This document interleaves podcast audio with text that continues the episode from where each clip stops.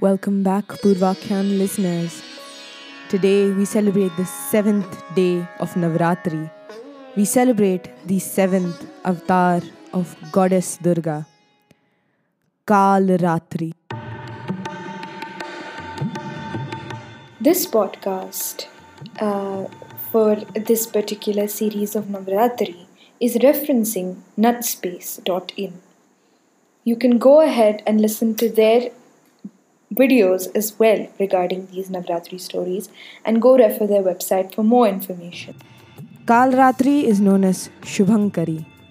Kalratri is the fiercest form of Devi Durga, the destroyer of evil. Ma Kalratri is black as night, with three luminous eyes. She exhales fire. She has four hands. In one, she holds a thunderbolt. In the other, she holds a sword. Some stories say that her other two hands lay in mudras, one in abhay, symboling fearlessness, and other in varad, symboling her benevolence. Some say that she uses one hand to hold and the other to protect. The Asurs, Shumbha and Nishumbha, invaded Devlok and destroyed Indra's kingdom. The Devs were left helpless, since these two Asurs had a boon that no man or god could kill them. To save the Devs from terror, Indra visited Parvati and apprised her of the situation. Parvati, who knew that she was the only person who could help them out, sent Chandi, also known to us as Kali, to deal with the demons. However, Shumbha and Nishumbha had also sent two other demons called Chanda and Munda in the battlefield already. Chandi killed the demons and her, earned herself the name Chamunda. She then faced another demon called Raktabij.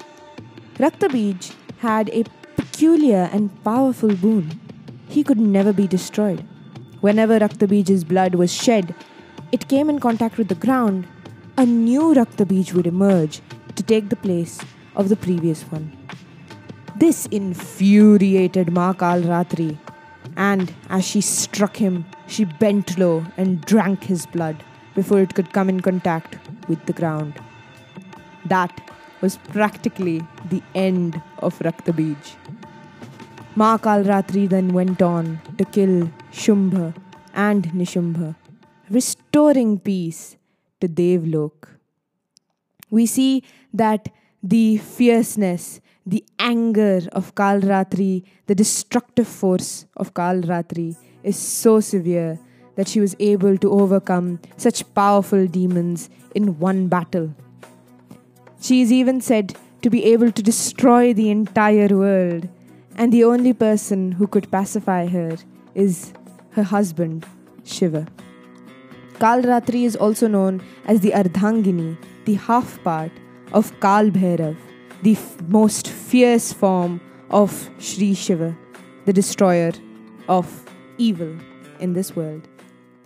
This was the seventh day of Navratri. Jaya Jaya Japya Jaya Shabda Parastuti Tat Paravishvanute भण बणभिम् जिमिभिम् कृतनूपुरसिञ्जितमोहितभूतपते।